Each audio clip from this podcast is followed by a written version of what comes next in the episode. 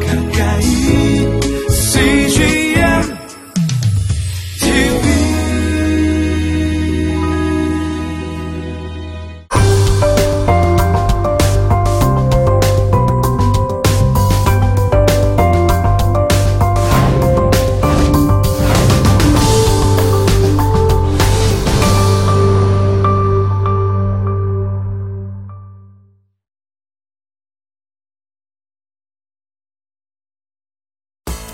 가난한 사람이 단 한 사람도 없는 어, 모두가 도와서 건강하게 살아가는 그런 사회가 됐으면 이건 주님 오실 때까지 이거 꿈꾸고 계신다는 거죠. 그래서 이것은 뭘 통해서 가능하냐면 바로 우리가 서로의 나눔을 통해서 특별히 교회가 나눔을 통해서 이런 사회가 올 수 있도록 하나님의 나라라는 것이 여러분 뭘 생각하는 줄 아십니까? 바로 이 사회가 하나님의 나라예요. 그리고 레위기의 말씀을 결단하고 실천해서 우리가 정말 하나님 앞에 복 받는 삶이 되도록 저주받는 삶이 아니라 생애 전체를 하나님께 드려서 우리가 하나님 앞에 섰을 때 부끄러움이 없이 서도록 그야말로 생명의 멸류관, 의의 멸류관 받는 그런 귀한 성도가 되도록 하는 모든 정신들이 레위기 속에 들어있다.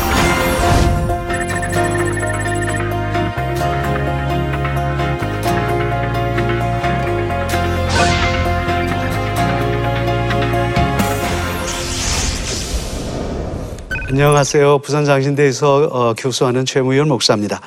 아, 우리가 지금까지 어, 레위기를 쭉 그렇게 공부했었는데요. 어, 레위기를 잘 이해하는 것은 참 중요합니다. 왜냐하면 하나님의 거룩한 백성 어떻게 살 거냐 하는 문제를 우리가 해결받을 수 있기 때문입니다. 자, 그런데요. 아무리 좋은 그런 하나님의 말씀이라도 이것을 잘 그 복습하고 또 계속해서 습득하지 않으면 안 되겠죠. 아, 그래서 오늘 우리 마지막 강의로서 이 레위기 전체를 한눈에 이렇게 꿰뚫어 볼 수 있도록 어, 전체를 한번 정리하는 그런 시간들이 어, 필요하다 그렇게 생각합니다. 레위기를 한마디로 얘기하자면요. 어, 나는 거룩한 하나님이니까 너희들은 거룩해야 된다. 내 백성들은 거룩해야 된다. 이게 바로 레위기의 전체의 핵심이다. 그렇게 볼 수가 있겠습니다. 자, 오늘의 중요한 포인트는요. 레위기는 내가 거룩하니 너희도 거룩해라 이것이고요. 레위기는 거룩에 대한 얘기를 하지만 세 가지 거룩에 대해서 얘기합니다. 그것은 하나님에 대한 거룩, 자신에 대한 거룩, 이웃에 대한 거룩 그렇습니다. 그리고 하나님에 대한 거룩은 예배로 표현되고 나 자신에 대한 거룩은 아, 정결한 그런 삶으로서 어, 표현되고 그리고 우리 이웃과 사회와 공동체와 또 교회 이거 여기에 대해서는 어, 하나의 그 사회적인 책임과 나눔으로서 표현된다 이렇게 보면요 레위기가 아주 쉽게 와닿을 수 있을 거예요. 그래서 여러분들은 이제 레위기를 공부하면서 아 레위기 어려운 책이다 그런 얘기를 다시는 안 하셨으면 좋겠어요. 그래서 레위기는 참 귀한 책이다, 쉬운 책이다, 은혜로운 책이다 이렇게 생각하셔서 레위기하고 좀 친해지세요.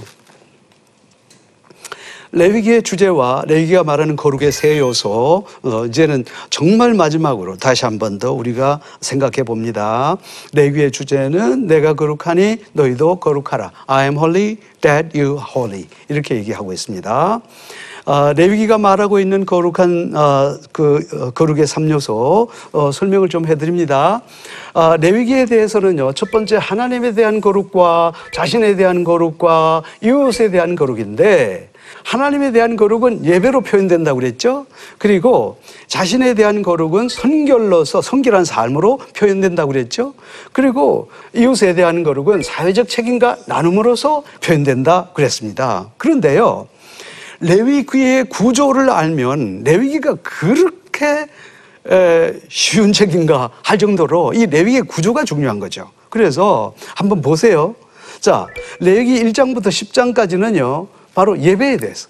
그리고 레위기 11장부터 18장까지는요. 전부 자신에 대한 성결에 대한 얘기를. 그리고 레위기 19장부터 마지막 25장까지는 전부 오늘날 이웃에 대한 거룩. 단 여기에서 16장은 바로 예외로 한다 이거예요. 왜 그럴까요?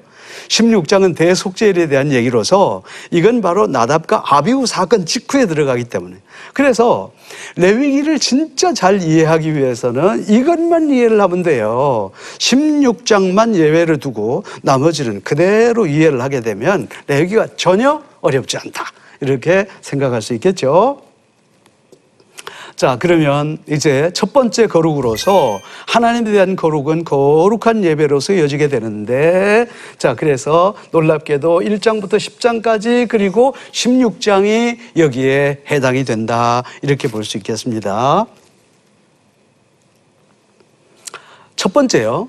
이제 그 우리가 제사에 대한 얘기를 합니다. 다섯 가지 제사가 나오는데 번제, 소제, 그다음에 화목제, 속죄제, 속건제 이렇게 나오잖아요.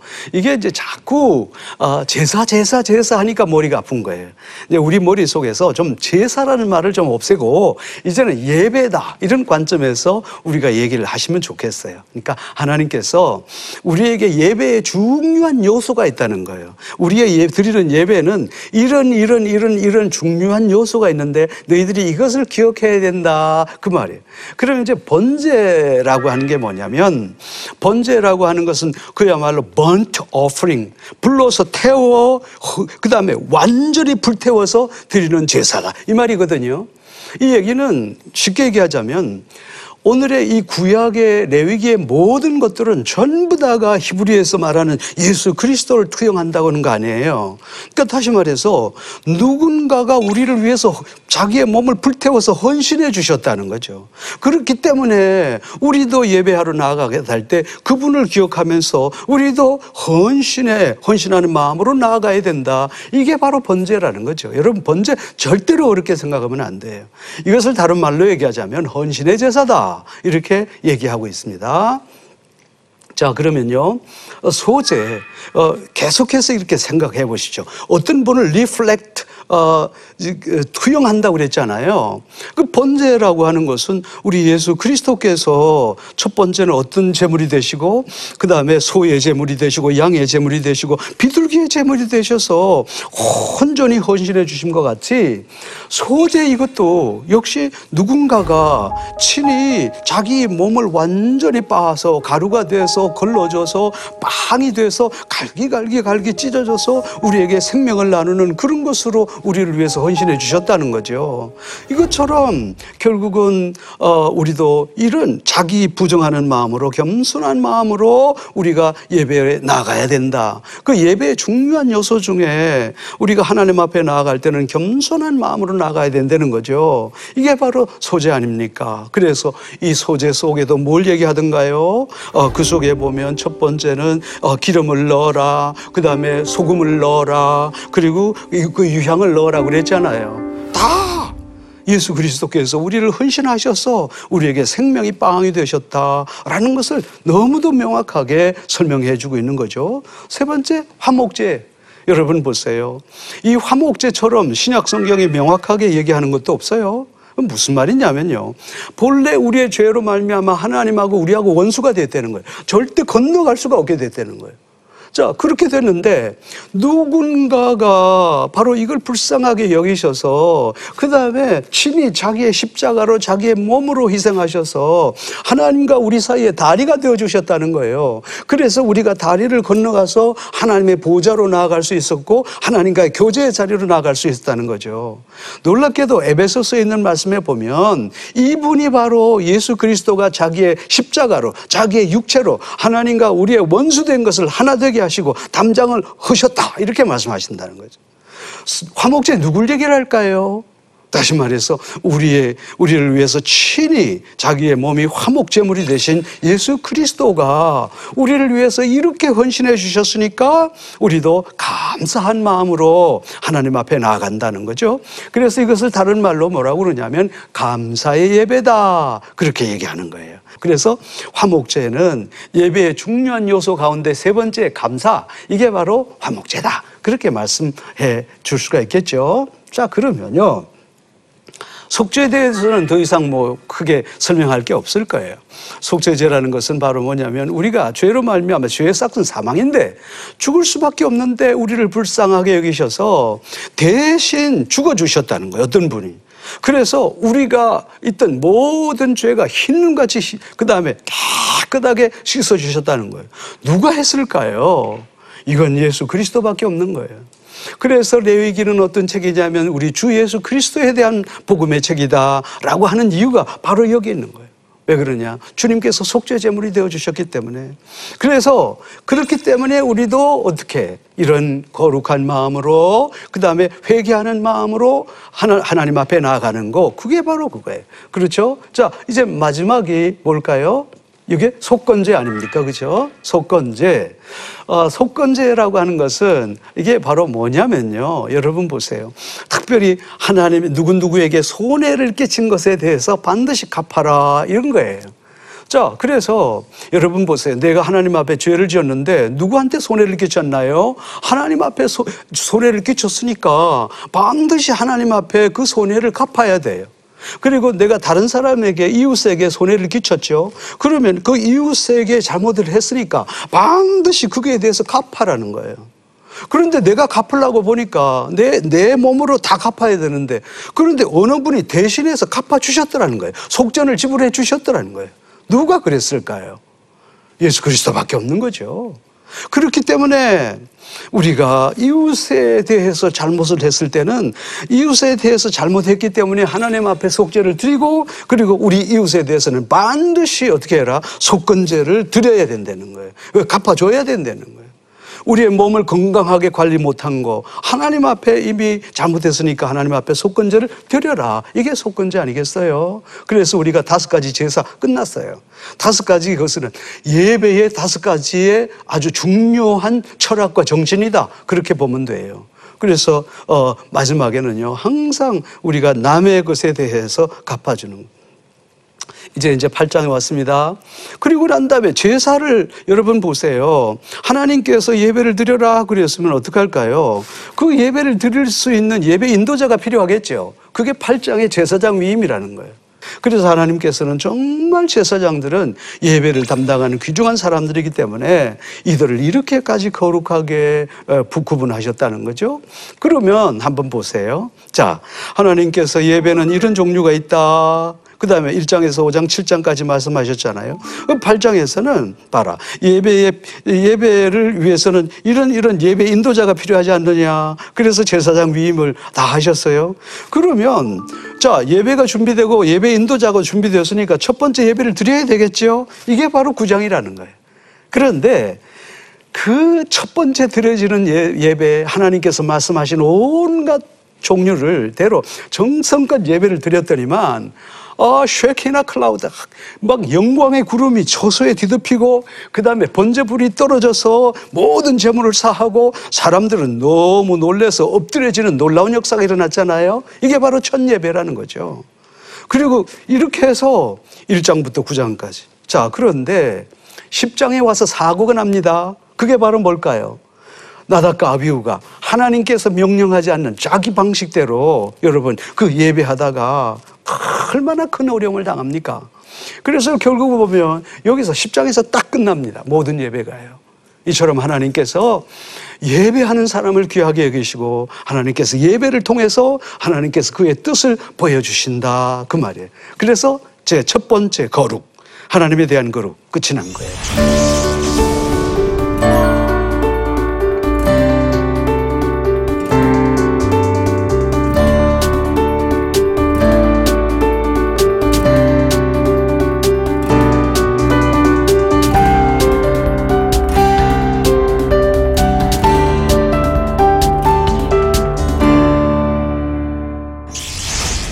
이제는 우리의 삶에 대해서 얘기합니다. 놀랍게도 11장부터요. 자, 두 번째. 예, 거룩, 자신에 대한 거룩이 나오는데, 거룩한, 성결한 삶을 살아라. 그거예요.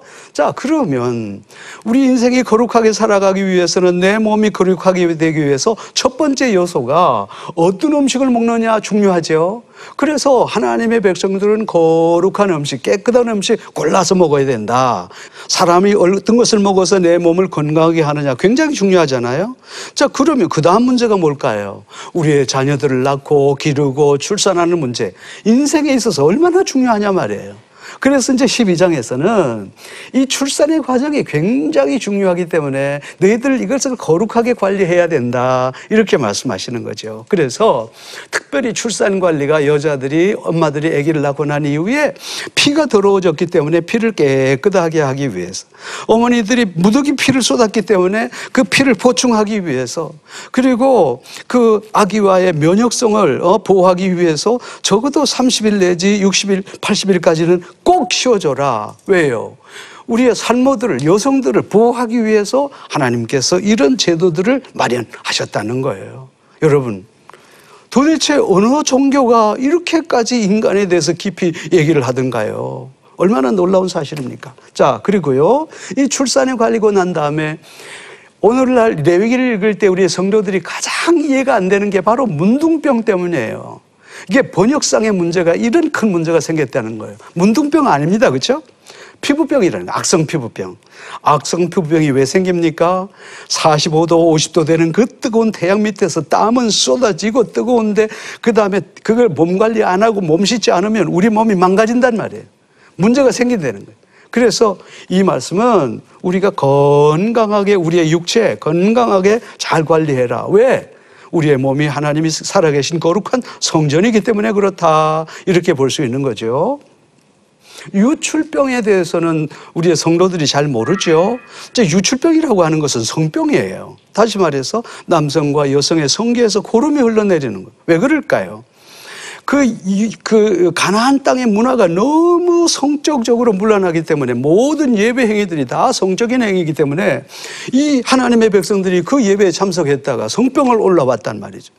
이런 일들이 가나안 사회에 하나님의 거룩한 백성 사회에 벌어지면 어떻게 되겠냐 말이죠. 그래서 하나님께서는 강력하게 그 다음에 성주의하라는 거예요. 성생활 주의하라는 거예요. 하나님의 백성들은 거룩한 성생활 해야 된다는 거예요. 이렇게 해서 우리의 몸이 내 몸이 아니라 하나님의 몸이기 때문에 아주 관리를 잘 해야 된다라는 것이 바로 유출병에 대해서 얘기를 하고 있는 거죠. 자, 그리고 난 다음에 하나님께서 이제 17장에서는 세 가지를 명령하는 거예요. 그런데 이것을 자세히 현미경처럼 말씀을 들여다보지 않으면 이게 무슨 말인지 몰라요. 그래서 영어 성경과 기타 성경을 다 종합해 보니까 그 다음에 한 가지 사실을 발견하게 되는데요. 그게 뭐냐면 전에는 이제는 전에는 이제는 전에는 이제는 이런 결과가 나왔다는 거예요. 그러니까 전에는 너희들이 알지 못해서 그렇게 이방인처럼 살았지만 이제는 그렇게 살면 안 돼요. 그러면 그 하나의 기준이 뭘까요? 전에와 이제를 나누는 그 기준이 뭘까요? 그게 바로 레위기 성경이라는 거예요. 내가 너희들에게 레위기 성경을 주기 전에는 몰라서 그렇게 했다 하더라도 이제는 레위기 성경을 너희들에게 준 이상 하나님의 백성은 더 이상 그렇게 살면 안 돼. 라고 하는 내용이 바로 17장에 들어 있다는 얘기죠. 뭘까요? 내 백성들아 전에는 너희들이 알지 못하여 이방인들음 살아서라. 이제는 내가 준 말씀 안에서 거룩하게 성결하게 살아야 돼요. 조금 더 설명해 줄게요. 전에는 알지 못해서 먹기 위해서 살았으나 그쵸? 먹기 위해서 살았으나 이제는 하나님과의 교제로 살아가라. 옛날에는 너희들이 쾌락을 추구하면서 살았으나 이제는 하나님이 주시는 영적 기쁨으로 살아라 세 번째는요. 전에는 알지 못해서 유익하지 못한 것을 먹고 살았으나 이제는 하나님의 영적 음식을 먹고 살았으면 좋겠다. 그러니까 이 내위기에는 하나님의 마음이 들어가 있는 거예요. 그래서 우리는 하나님의 마음 닮은 책이다, 담은 책이다 그렇게 얘기하는 거죠. 어, 두 번째, 우리 나 자신에 대한 거룩을 얘기할 때에 너희들이 가증한 풍속을 따르지 말라고 그랬어요. 특별히 여기에서는 레위기 18장에는요. 가나안 사람들이 예배하면서 하는 온갖 더러운 성행위 다 얘기하게 됩니다. 차마 너무 더러워서 얘기할 수가 없어요.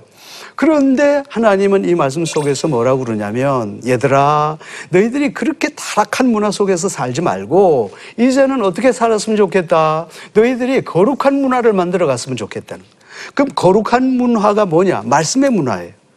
다시 말해서 세상이 추구하는 그런 성문화를 따르지 말고 너희들은 거룩한 하나님의 문화를 따라 살았으면 좋겠다. 이게 바로 우리가 두 번째에 대한 거룩이다. 그렇게 볼 수 있겠습니다. 자, 이제는 19장부터 마지막까지는요, 거기다가 이웃에 대한 거룩에, 대, 거룩에 대한 얘기를 하고 있어요. 이것은 사회적 책임과 나눔에 대해서 그렇게 얘기를 하고 있습니다. 한번 보시죠. 어, 하나님은 레위기 19장에서 이렇게 말씀하십니다. 내가 거룩하니 너희들이 거룩해라. 그리고 이제 레위기 19장에는요.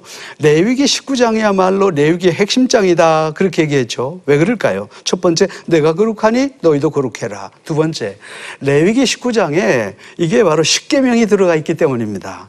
십계명은요. 정확하게 세 가지입니다. 하나님에 대해서, 자신에 대해서, 이웃에 대해서. 그리고 레위기 19장이 레위기의 핵심장이라고 하는 것은 드디어 여기에서 우리가 이 사회적인 책임, 이웃에 대한 얘기를 레위기 19장부터 강하게 하기 시작한다는 거죠.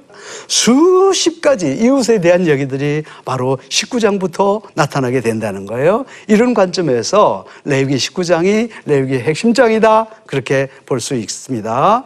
그래서 여기서는요, 또 이제 반드시 죽여야 하는지, 건강한 사회가 되기 위해서는 반드시 예, 죽여야, 척결해야 될, 척결해야 될 그런 얘기들을 여기에서 얘기하고 있습니다. 여기 보면요, 어, 절대 자식들을 몰래에게 주지 마라.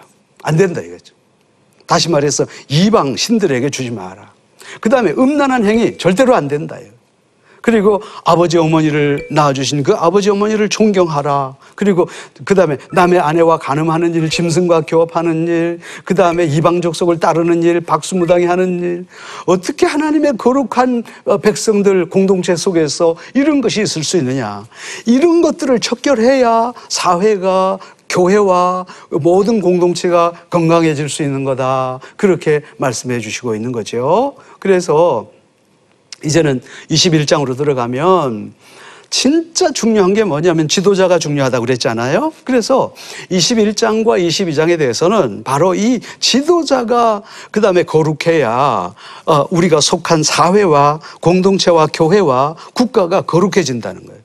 그래서 이것을 바로 지도자에 대한 얘기가 여기에 들어가게 되는 거예요. 제사장이 지켜야 할 규례. 영적인 지도자들아, 특별히 너희들이 거룩해야 된다는 거예요. 특별히 지도자가 그렇게 될 때에 그 온 사회가 건강해질 수 있다라는 것을 이 속에서 말씀해 주고 있고 이제 23장에서는 하나님께서 절기를 말씀하셨어요. 절기 그죠?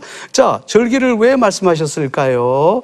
너희들이 이 땅에서 반드시 이것만은 꼭 기억하면서 살았으면 좋겠다 그거예요. 너희들의 공동체 신앙 공동체가 다른 건 몰라도 요 너희들이 이 절기를 지키면서 꼭 이것만은 꼭 기억했으면 좋겠다. 이게 바로 절기에 대한 얘기다. 그 말씀입니다. 그래서 어, 그 다음에 이제 24장으로 들어갑니다. 24장에서는 하나님께서 너희들이 교회, 다시 말해서 성소에서 반드시 지켜야 될 게 세 가지다. 그게 바로 뭐냐면 첫 번째 늘 등잔불을 진설해라 항상 떡을 진설해라 유향을 진설해라 그게 누구를 상징할까요? 예수님 예수 그리스도는 세상의 빛으로, 예수 그리스도는 세상의 빵으로, 예수 그리스도는 세상의 향기로, 마찬가지로 교회여 성도들이여. 너희들이 바로 세상의 빛과 향기로 그리고 정말 그리스도처럼 어, 빛독 향기로 살아가야 된다 하는 내용이 우리가 24장에 있고요. 25장은 희년장 그리고 뭘까요? 어, 특별히 땅의 안식년제 또 희년을 통해서 하나님께서 너희들의 모든 무거운 짐을 벗어주었으니까 이제는 너희 당연히 너희들 속에 공동체 살아가는 너희들도 서로 짐을 벗겨주고 그리고 난 다음에 자유케 해 주고 속박해주고 그래서 서로 나눔으로써 거룩한 하나님의 공동체를 만들어 가라 이런 명령이 우리에게 주어졌다는 거죠. 그리고 자 결론은 뭐냐면 26장이죠. 26장이 바로 뭐냐면 내가 레위기 책을 줬으니까 이 말씀대로 살아서 축복의 삶을 살래 아니면 이 말씀을 무시하고 저주의 삶을 살래 선택해라는 거예요. 그래서 백성들아 하늘도 열리고 그 다음에 땅도 열리는 그런 축복을 너희들이 누리면서 살겠니? 아니면 그 다음에 하늘도 닫히고 땅도 닫히는 그런 하나의 저주를 선택하며 살겠니? 선택해서 살아라. 이게 바로 하나의 결론이다 이거죠.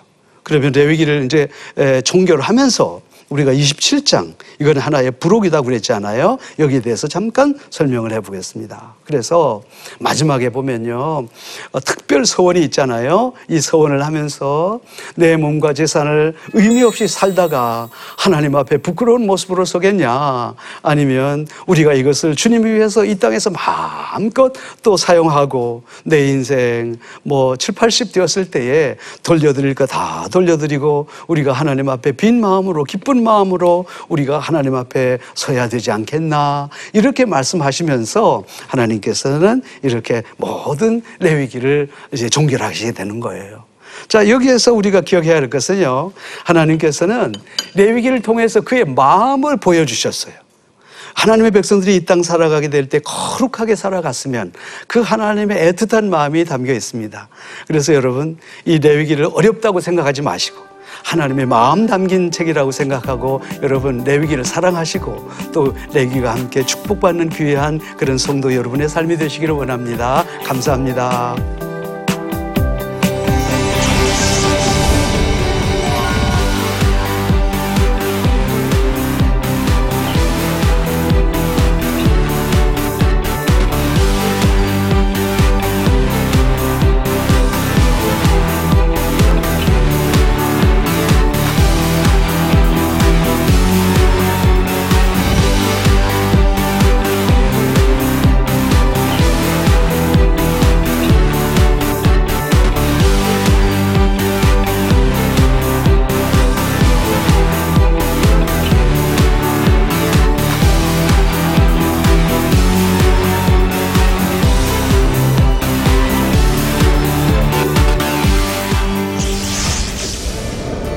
안녕하세요. 김경열 교수입니다. 아, 이번에 제가 민수기 강의를 맡게 되었습니다. 어, 민수기 어, 중요한 책입니다. 우리가 흔히 레위기가 어렵고 또 출애굽기의 성막 이런 부분이 어렵고 민수기는 좀 쉽다라고 이제 생각을 하는데요. 왜 그러냐면은 재밌는 사건들이 많이 예, 펼쳐지잖아요. 그래서 그 읽기가 그렇게 어려운 책은 아닙니다. 그럼에도 불구하고 우리가 민수기를 중요하게 생각해야 되는 이유는 그 광야 생활이 우리 신자들의 축소판이기 때문이죠. 그래서 반복되는 그들의 배역과 불순종을 통해서 얻어낼 수 있는 교훈이 참 많다는 것이고요. 그리고 그런 이야기만 전개되는 것이 아니라 중간중간에 조금 어려운 부분들이 없잖아 있어요. 율법이 막 선포되거든요. 근데 그 율법이 레위기에 있는 율법하고 좀 안만 상충되어 보이는 모순되어 보이는 그런 내용들이 막 있어요. 그래서 이걸 해석하기가 쉽지는 않거든요. 그런 부분을 제가 좀 도움을 드릴 수 있을 것 같아요. 그래서 어, 어려워하는 부분은 제가 시원하게 긁어드리고 스펙타클하면서도 또 흥미진진하고 또 은혜가 넘치는 그런 민수기 강의가 충분히 될 수가 있습니다. 여러분 기대해 주세요. 많은 도표, 그림, 도안을 또 동원해서 여러분들의 이해를 최대한 제가 도와드리겠습니다. 예, 감사합니다. 이 프로그램은 시청자 여러분의 소중한 후원으로 제작됩니다.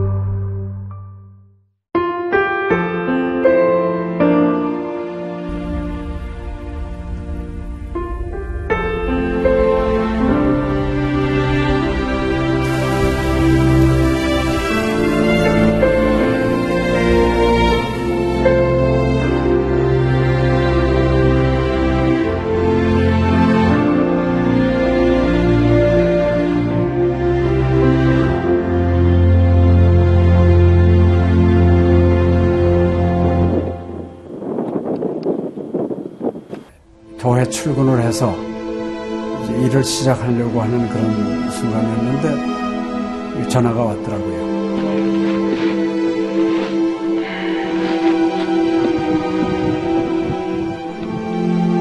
떨리는 음성으로 어, 우리 김성호 선교사가 그 지방사역 나갔다가 전기 사고로 소천을 했습니다.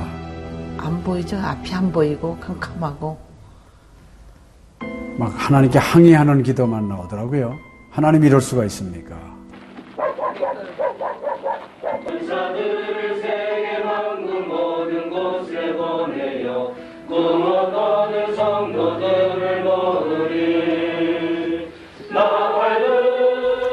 성호야 미안하다 미안해 이렇게 그 생각밖에 없어요.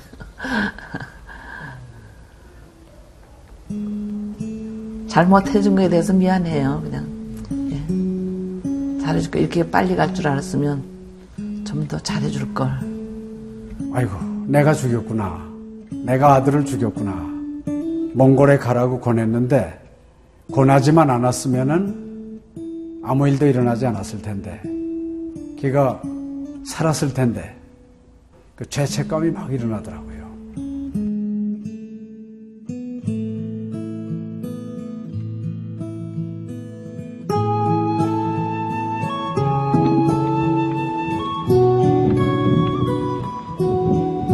김성호 아들은 네, 네가 보낸 것이 아니라 내가 보냈다. 하나님께서 아들을 보내셨다고 하는 그런 음성으로 저에게 들려지는 2000년도에 저희 아들을 그 울란바토르 날랑 공동묘지에 묻으면서 하나님의 속삭임이 제 마음에 있어졌어요. 예, 김여일아, 때가 되면 너도 와라.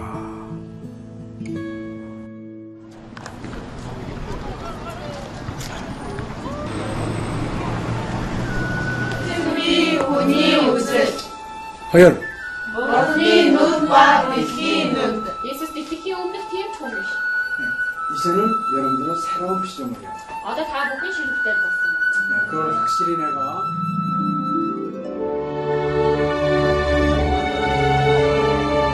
저희 아들 그 추모하는 에, 바로 이제 그 시기에 제가 그 CGN으로부터 연락을 받았다는 게 참 그냥 우연만은 아닌 것 같아요.